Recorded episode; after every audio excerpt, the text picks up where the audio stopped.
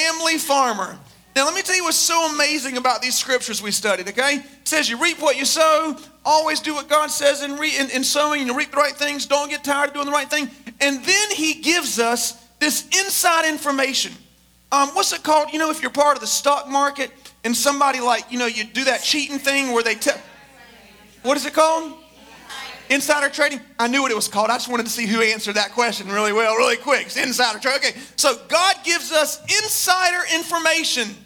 He says, listen, out of all the places you can sow, all the people you can do good for, all the time and energy and caring that you can give, the place that will give you the best results is your local church family. Now, I never want you to do anything just because I say, hey, here's what the Bible says. Da, da. I want you to do it because you see the pure and holy wisdom behind it.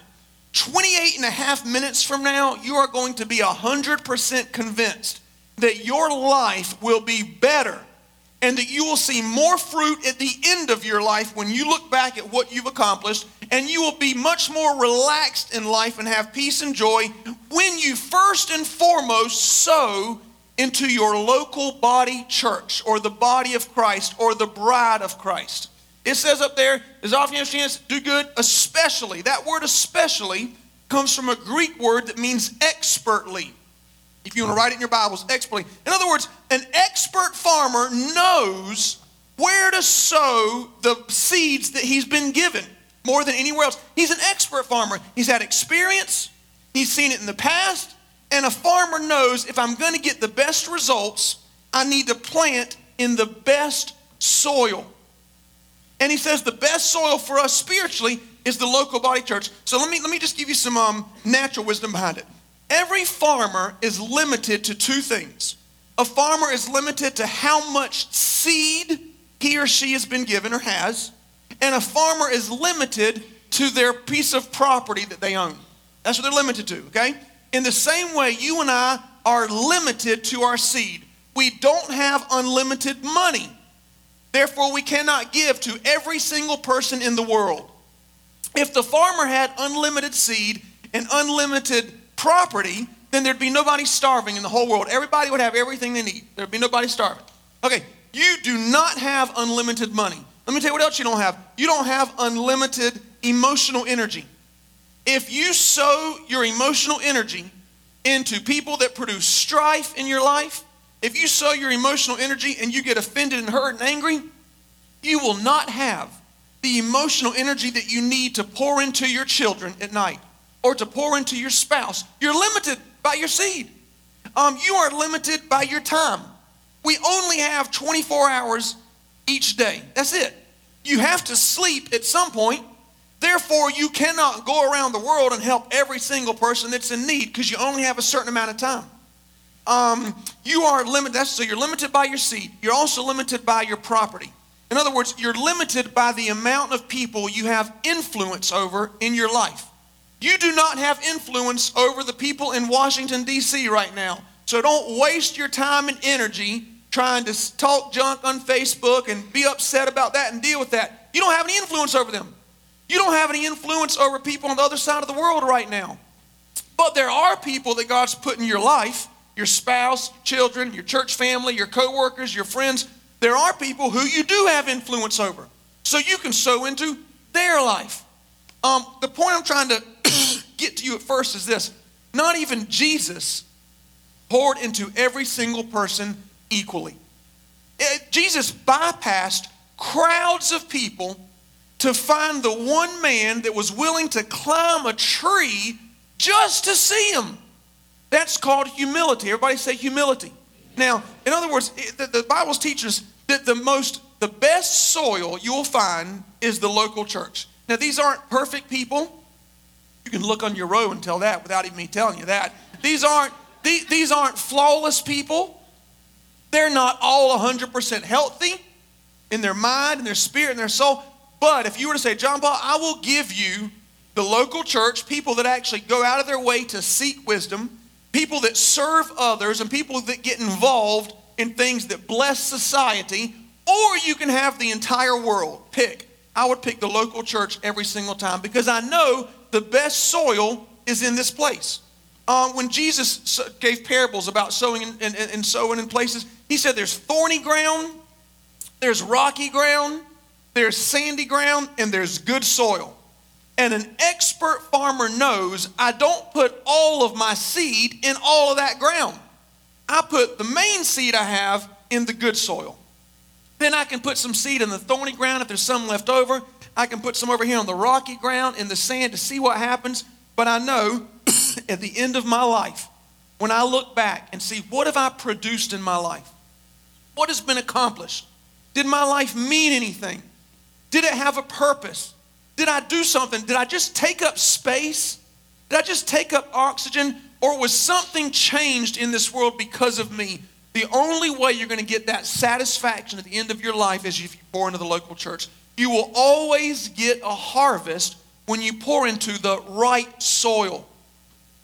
Don't sow into the wrong soil your whole life and then wonder why you never see any fruit. You're sowing into people that may not want to change. You're sowing into people that don't ever want to admit they have any kind of problems. It's always somebody else's fault. You sow into people that cause strife in your life and cause you a headache and you can't sleep at night because you're dealing with them. Let those people be given to God. You say, well, what? They're not going to. God is much more powerful than you are. You can pray for people, and that'll do more than sometimes you trying to change and help and heal people. You can't heal anybody. You can't change anybody.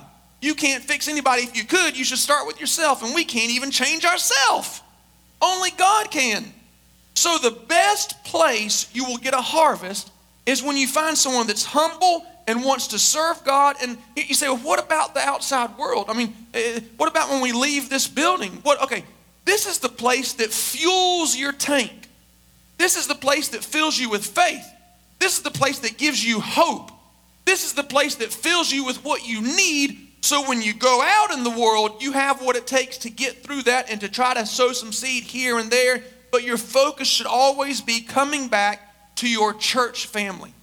Psalms 92:13 says, "Being planted in the house of the Lord, they'll flourish."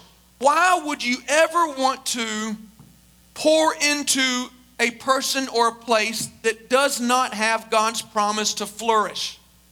You can preach to somebody, you can give them all your time and energy and money and cry with them and hang out with them, but until they are willing to plant themselves in good soil, there's nothing you can do for them.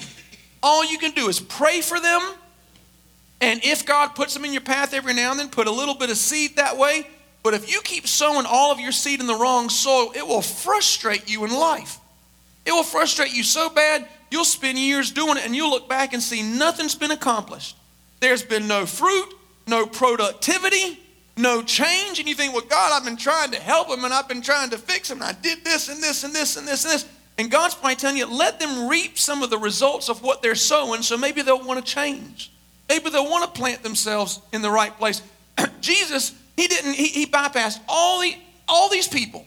He told one man that day, I'm going to your house to hang out with you even Jesus himself did not invest in everyone equally. He realized, I got to find the good soil so I know, because with good soil, I know I always get a good investment. I'll always get a good return on what I pour into him. So he went to Zacchaeus' house. Zacchaeus got saved, his family got saved. They gave all this money to the poor, and it's because Jesus knew that's good soil right there. Even when it came to time to his disciples, you know there were more than 12 disciples in the New Testament. Jesus didn't pour into all of them equally. He picked 12. Out of the 12, there were three he spent most of his time with. They might not have been the best looking of the group. They might not have been the most um, highest in social standing of the group, but he knew inside of their heart they were the ones that wanted to do more for his kingdom than anyone else, so he poured into them. I know when I first started pastoring, I, um, it actually took me years to learn this lesson. But I always thought this I thought, I'm going to pour everything I have into the people that aren't growing, into the people that are complaining the most, into the ones that seem to never take any steps of faith, because maybe I can fix them. I can change them. Maybe if I pour into them, then, then, then they'll step up like these other people. And I had these great leaders and people that were serving and giving and joining the church. And so I thought, well, they're okay. I'll go over here to this bad soil I think maybe I can plant something in this bad soil and something good will happen. And so there was this one lady, And um, she wouldn't join the church. She wouldn't give. She wouldn't be a part of anything. She wouldn't help anybody. So I thought, well, I'm going to, she's, she's going to be my project. And so um, on Sunday morning, and her husband was really old, and so he couldn't even get out of the house. And so she'd come by herself to church. And um, she told me one Sunday, she said, Can you come visit us this week? So I said, Sure, I'll come visit. So I went over to her house on a Wednesday. And when I got there, she handed me her vacuum. I said, What's this? She said, I need you to vacuum my house for me. Don't take any notes on this part. and um, I said, Well, okay. So I vacuumed her house and sat with her a few minutes, and that was it. And the next Sunday, she didn't join the church. She didn't want to serve. She said, Can I see you again Wednesday? I said, Sure. So I went back Wednesday. I vacuumed her house again. This time I vacuumed downstairs and upstairs. This went on for three and a half months. I ended up getting manipulated into watching her husband while she went out with her friends and went to the grocery store. I fed her husband, who could, he couldn't even feed himself. And I'm thinking, God, is this what pastoring is supposed to do? I'm not seeing any kind of return. I'm investing, I'm pouring into, I'm giving of my time and energy, and there's nothing changing.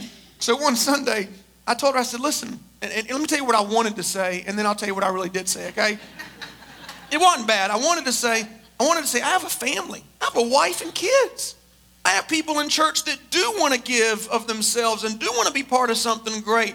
I just don't like being with you or around you. I got. I didn't say. Here's what I said was. I said, I'm sorry. I don't have time to come by and visit you this week. She said, Oh, John Paul, you got to come vacuum my house. Who's going to do it if you don't do it? I said, Listen, I'm so sorry. I just cannot come to visit you anymore. I have a job. I'm pastor. I'm trying to build a church. I can't do it. And she literally like, and she was real short, so she was like this. She said, if you don't come to my house this week and vacuum, I'm not coming back to your church. And I said, can you put that in writing and sign your name to it? Because I don't ever want to see you again. And I had all these people that were doing good and were growing, and I was ignoring them. We do this as parents, you know. We have kids and, and we raise the kids, and one of them's working hard and being diligent and, and studying, and the other one's not. And the other one doesn't have any mental problems, there's no handicap, they're just lazy.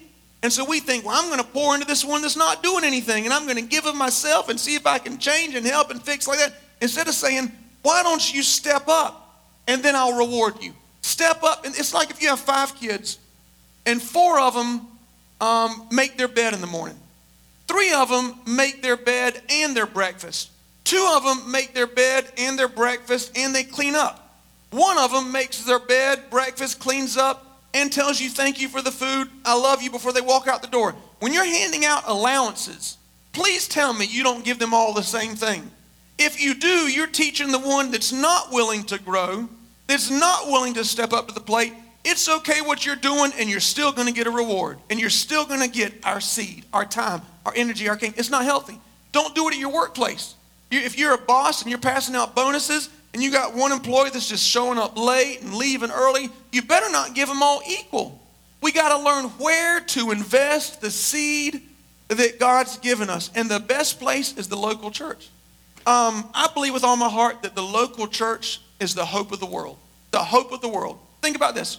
Not any other group of people in the entire world has ever been trusted with the life changing message of the cross of Jesus Christ but the local church.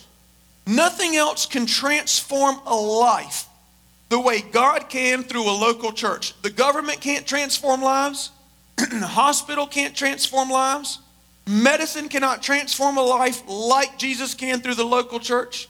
Schools cannot transform lives. Somebody can get a, a degree in college and still act like they're 16 years old. Not even education can transform a life like the local church can. I can't even tell you what depth of my soul this makes sense to me. I mean, there are billion dollar companies and corporations that have evaporated off planet Earth, but not the local church. I think Nabisco, Texaco, Standard Oil, Blockbuster. Everybody remember going to Blockbuster every week and you go rent? We thought Blockbuster would be here forever. Billions of dollars, thousands and thousands of employees. They are no longer here on planet Earth. You know what's still here? The local church. For the past 2,000 years, the only group of people that have lasted, and they're not perfect people. They're not, the, the, the, we're not always the most educated, not always the richest in society, not always the strongest, yet the fallible, imperfect body of Christ is the only corporation that has ever lasted since time began. Can you believe that? Can you, uh, in other words, if you're going to invest, don't you want to invest in a stock that's continuing to rise? I mean, if you got a, you got a hundred thousand bucks and you're going to invest in somebody, said, listen, for the past two thousand years, this group has constantly risen, has not stopped. In fact, I have proof that at the very end of time, after you're dead and gone, after the rapture, at the end of the millennial reign, the only group that'll be left after all of that is the local church. Can you believe? You know why? Because Jesus said in Matthew 16, 18, on this rock I'll build my church, and not even the gates of hell can prevail against it. The only group of people that have the promise that God will sustain them, provide for them, protect them, and always be there for them is the local church. Amen. Nothing else. They thought the Persian Empire would last forever. It's gone. The Roman Empire, they thought that thing would circle the globe and conquer the world. They're gone. But the thing that's left, the thing that's been persecuted, been attacked, been, been fought against, been tried to be destroyed by all kinds of groups of people. It is still on planet Earth, and that's the local church. I've discovered that we can only help a person so far until they are willing to plant themselves in a place where they're going to flourish. In other words, you can look around for other investments. You can sow seeds into this over here and this over here and give your time and energy to this over. But until you find a person who is willing to plant themselves in the very place where the Word of God promises they will flourish, there's not much more you can do for them besides pray. You can put a little bit of seed in the thorny area, a little bit of seed over here in the rock here because people need to hear the Word. There's non believers, there's atheists, there's secularists out there, and they need to be loved and shown mercy and sown a little bit of seed into. But if you are trying to beat a dead horse, it will leave you weary, confused, and upset at the end of your life. The only thing left on planet Earth at the very end of time will be the local church. What an amazing investment that is. Do you realize that we are known in heaven not by um, our, our, color hair on earth, not by um, you know uh, how much money we collected in the bank. Um, we are known in heaven not by where we worked at. We weren't. Oh, that guy was a plumber. Oh, that guy was a, that lady. She was a teacher. That's not. We are known in heaven by what we produced on planet Earth. The fruit that we produced on planet Earth. That's how you're, in fact, you're known this way for all of eternity. All of eternity. When you get up there and you see Martin Luther King Jr. or, or, or Mother Teresa or, or George Washington or whoever, you're not gonna be, oh, you were the guy with white hair, you know, you were the, you were the, you were the, you, oh, you were the guy that you had three children. That's how you're known. You drove that Pontiac. Uh, you know, that's who you are. No, no, no. They're known by what they produced when they were on earth. In fact, let me teach you something that kind of goes along with this. How would you like to know if when you meet somebody, if they really are who they say they are or claim to be? In other words, let's say you're, you're dating somebody. You find somebody uh, in your date. How would you like to know if they really are who they say they are when they're in front of you? How would you like to know if when you hire somebody, they can actually do what they claim they can do? How would you like to know if your pastor is the next Jim Jones or not? In other words, how would you like to know that I'm not leading you down a wrong path and making you drink some Kool Aid and jump off a cliff? Like, how do you know that I'm not deceiving you in some way? How do you know that the person in your life really is who they claim they are? You mean teach you? You mean teach you how? Here's how. Luke 6 44. A person is known by the fruit that they produce. If you want to know what kind of farmer somebody is, what do you do? You look at their crop. That you can go to somebody and say, What kind of farm are you? I'm a dairy farmer. And then you go on their farm and there's no cows anywhere. They got pigs. Like, you're lying. You're a bacon farmer. You're not a, a, a, a milk or whatever. You're not what, what and that what's so funny about that? Is that not what a bacon farmer would have? Anyway, pigs, pigs. Okay, let me give you a better one. You go to a tree and there's and I say to you, what kind of tree is this? And you you pull an apple off and you bite into the apple. It's an apple tree. And I say, how do you know it's an apple tree? Well, There's apples hanging off of it. That's the kind of fruit it's producing, okay? When you meet somebody, you want to know who they really are. You look at what they've produced in their life. A lot of people produce things only for themselves. Their whole life has been selfish. So they can tell you, oh, they love God and they're a giver and I'm this and this. But if you look back and they haven't produced anything, they're, they're, we're known by what we produce.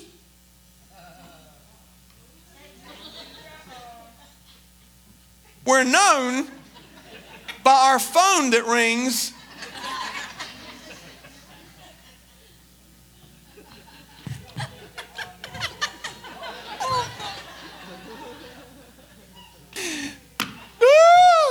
Trisha's had a week this week. I'm telling you, her son got married. It was, oh my goodness. She has had a week.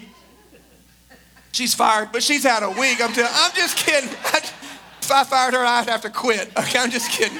I'm just quitting. I'm just kidding. Okay, listen. Where was I talking about? And I'm by the fruit they produce. Okay, listen. So, listen. If I was going to find a basketball coach, you know, I wouldn't see. Hey, I would ask the basketball coach, "Hey, can you dunk a ball?" I wouldn't say that. I don't care if the basketball coach can dunk. That's like looking for a, a church based on how good the preacher can preach. Preaching sermons, I think anybody can do. There's great preachers all over the place. That's asking the basketball coach, oh, can you dunk the ball? Yeah, no, it doesn't matter. I want to ask the basketball coach, do you help people win games? If they're on your team, do they win?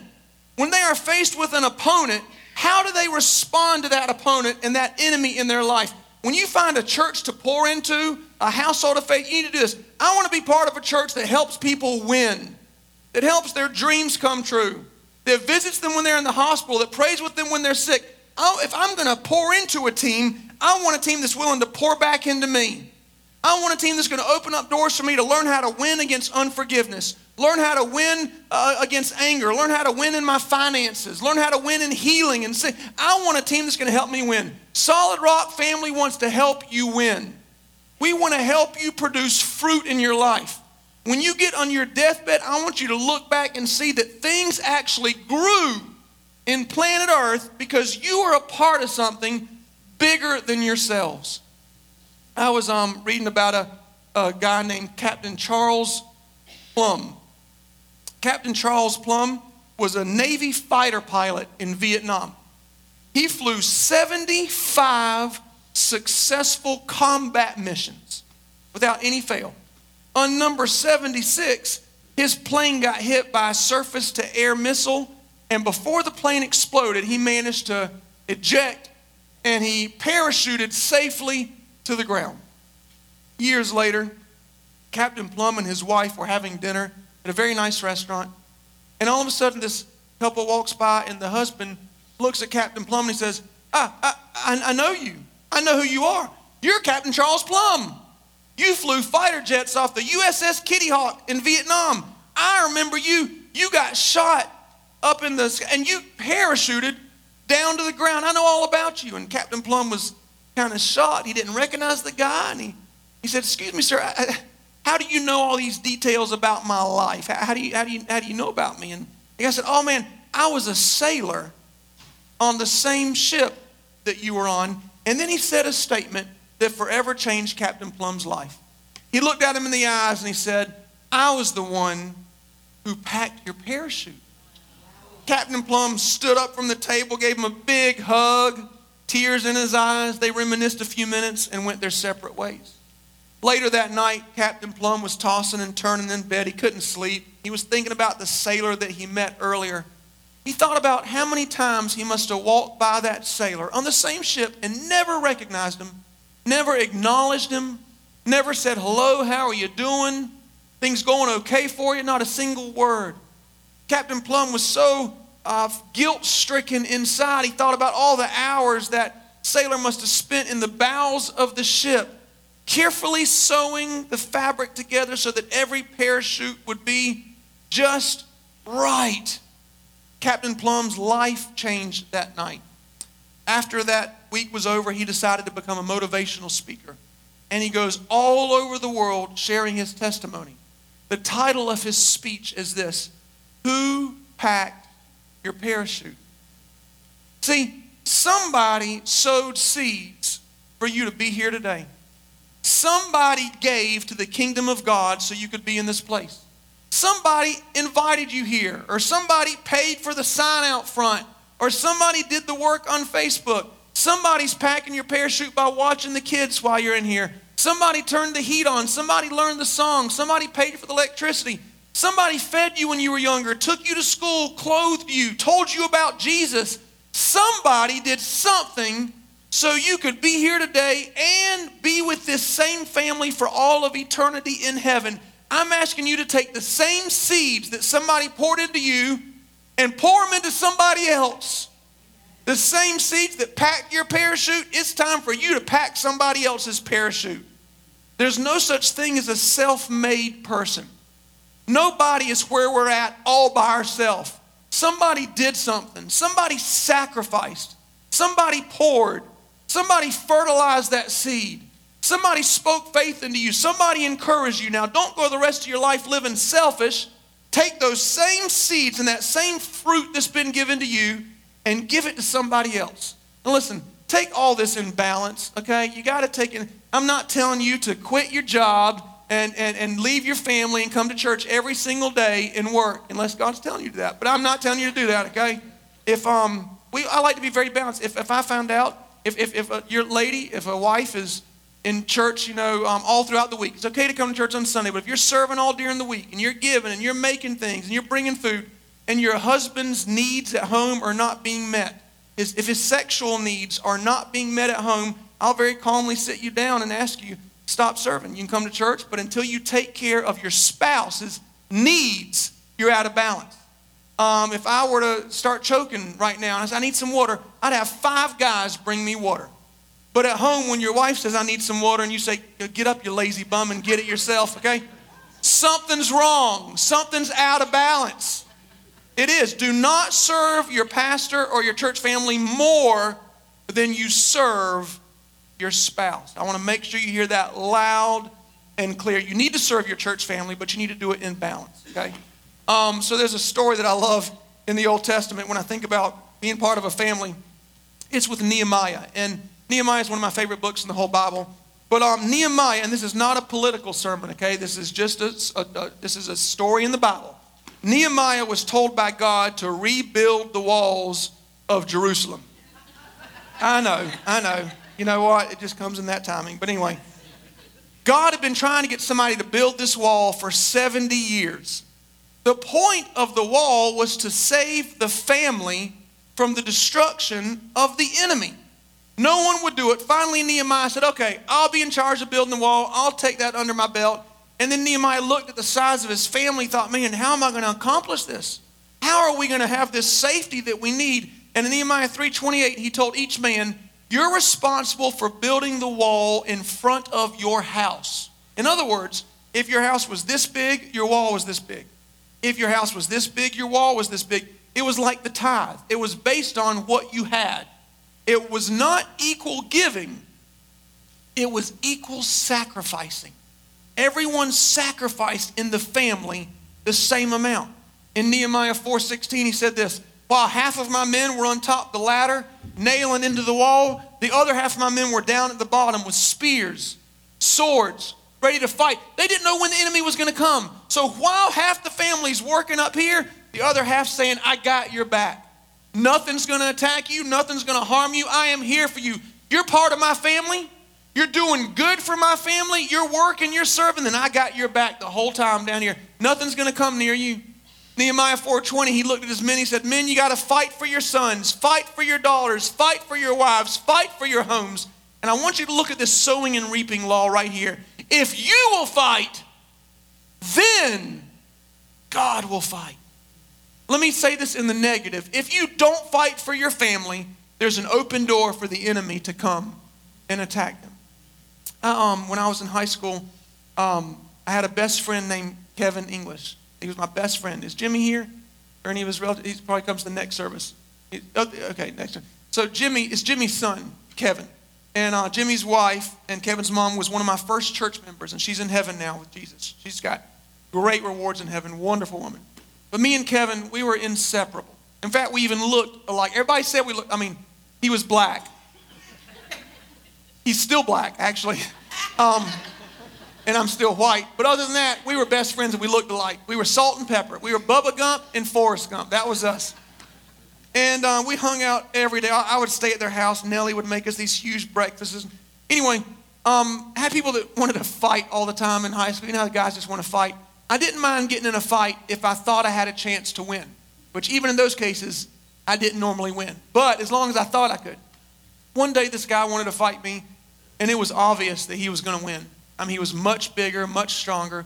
He had never lost a fight. In fact, I think he still fights to this day from what I've seen on Facebook. But anyway, and so, um, you know, when somebody wants to fight you, there's peer pressure and you got it, you know, all that kind of stuff. So we all met on Forest Brook Road and our trucks are all lined up. It was a dirt road down there. There's about 50 people there, 25 on my side, 25 on his side, and everyone's honking their horns and screaming, fight, fight, fight, fight. And I knew I was going to lose. And my, my heart, my adrenaline was pumping out my chest. I was so afraid they were gonna, he was going to knock one of my teeth out. You know, this is my money shot right here. I can't let anything happen to that. and so, right in the camera. And so, um, anyway, and so everyone's screaming, fight, fight, fight, fight, you know, and I'm scared to death. I can't show it, I'm scared to death. And the guy gets out of his truck to come fight me, and I get out my truck, and right when I'm getting ready to walk into the fight zone, Kevin grabs my shirt. I don't know why this upsets me, but he, he grabs my shirt, he pulls me back. He says, I got. And he stepped up, and when that guy saw that Kevin was going to fight him, his brother threw him a shovel and he took the shovel and he went and knocked Kevin with the shovel. And everyone's going, fight, fight, fight. Oh. And everyone just stops. Kevin falls on the ground, and it was like something off a Terminator, too. You know, everybody's like, oh my God. He gets up, and there's this blood just pouring down his face. He takes the blood and he wipes it from his head, and he looks at the guy, and I'm going to say what he said, but I'm going to say it in church words, okay? He said, I'm going to pray for you. That, that's what, what he said and he prayed the crap out. I mean, he he laid hands on that guy and he prayed for him. He beat the living crap out of that kid, and we never heard from that guy ever again. Here's the point I'm making. If you're part of this family, we're going to fight for you. We're not going to leave you behind. We don't want you to be a spectator in this place. We want you to be a participator in this family. We got your back. We'll help you fight for your family fight for your healing, fight for your financial breakthrough. We will fight for you. Nehemiah said in uh, chapter 6, 15, there, I'm sorry, yeah, when they finished building the wall, there were no gaps left in it. The wall was finished in 52 days. Something that was supposed to take 70 years took 52 days. Here's the question Are there going to be gaps left in our family because you're not willing to do your part? That's the question I have. You will never find a better investment in the local church. Last scripture is Ephesians 2:19. It says you're no longer strangers but your fellow saints and members of the family or the household of God. Let me give you a, a theological and a, and, a, and a governmental truth. When there's a child that's adopted, the child does not choose the parents. The parents choose the child. The child does not say, I want that mommy there, and I think I want that daddy there. That's not how it works. The parents choose the child. You did not choose God, God chose you. You may have chosen to believe, you may have chosen to receive that, that, that, that, that, that, that acceptance, you may have chosen to receive that offer. But you did not choose God, He chose you. I don't know if you know what it's like to not get chosen and to feel left out and not part of something. When I was in fifth grade, um, I, I, my whole life I played soccer. That was my sport. From kindergarten to high school, even after high school, I played soccer. I, I excelled in soccer. When I was in fifth grade during recess, you know, kids pick different sports. And I remember one season there was kickball, and I was great at that. One season there was dodgeball, and I was so skinny I could just stand like this and nobody could hit me the whole time, you know. And then, um, except for my nose, they'd hit my nose sometimes. I'm just kidding. And then they wanted to play football one season. And football is just not my game. Never got into it. I don't feel like getting hit on purpose. You know, I mean, I just don't, I just don't that. And they say it's touch football, but it's never touch football, you know, when you're a kid. And so they'd line us all up at the fence. And there'd be two captains, and they'd say, I want him, and I want him, and I want him, and I want him, and I want him. You know that story, right? Okay, well, during this season of my life, when they're playing football, it was always me and one other kid left every single time. And they could choose so quick when we're all lined up. But boy, when it got done to John Paul and the other kid, everybody just stands back for like 30 seconds. You take John Paul. No, you take John Paul. No, you take John Paul. Finally, they're like, okay, I'll take John Paul. You can have the girl. And then they all we all go play. And so, um, and so I know what it's like to not get chosen. I know what it feels like. I want you to know we chose you. We want you. You're not here by accident. God went to the adoption agency of the world and he said, I want that little girl right there. But the world's father said, You can't have her. She belongs to me. God said, But I want her. Satan said, Nope, don't want you to have her. Nope, I'm, taking, I'm, I'm keeping her. God said, I want that little girl, Satan, because I know what kind of father you are. You abuse your children, you, you, you, you, you manipulate them, you lie to them, you make them feel insecure, like they need to compare themselves to other people. I don't want you being that little girl's father. I want to be that little girl's father. Satan said, Okay, I'll make you a deal. I'll let you adopt that little girl, but you have to give me your only little boy. And just so we're clear, God, let me tell you what I'm going to do to your little boy. I'm going to abuse him. I'm going to beat him. I'm going to spit on him. I'm going to ridicule him publicly. And then I'm going to nail him to a cross until he dies. Do you still want that little girl? And our father said, Yes. And our father gave his son so that you could be an intimate member of the family of God.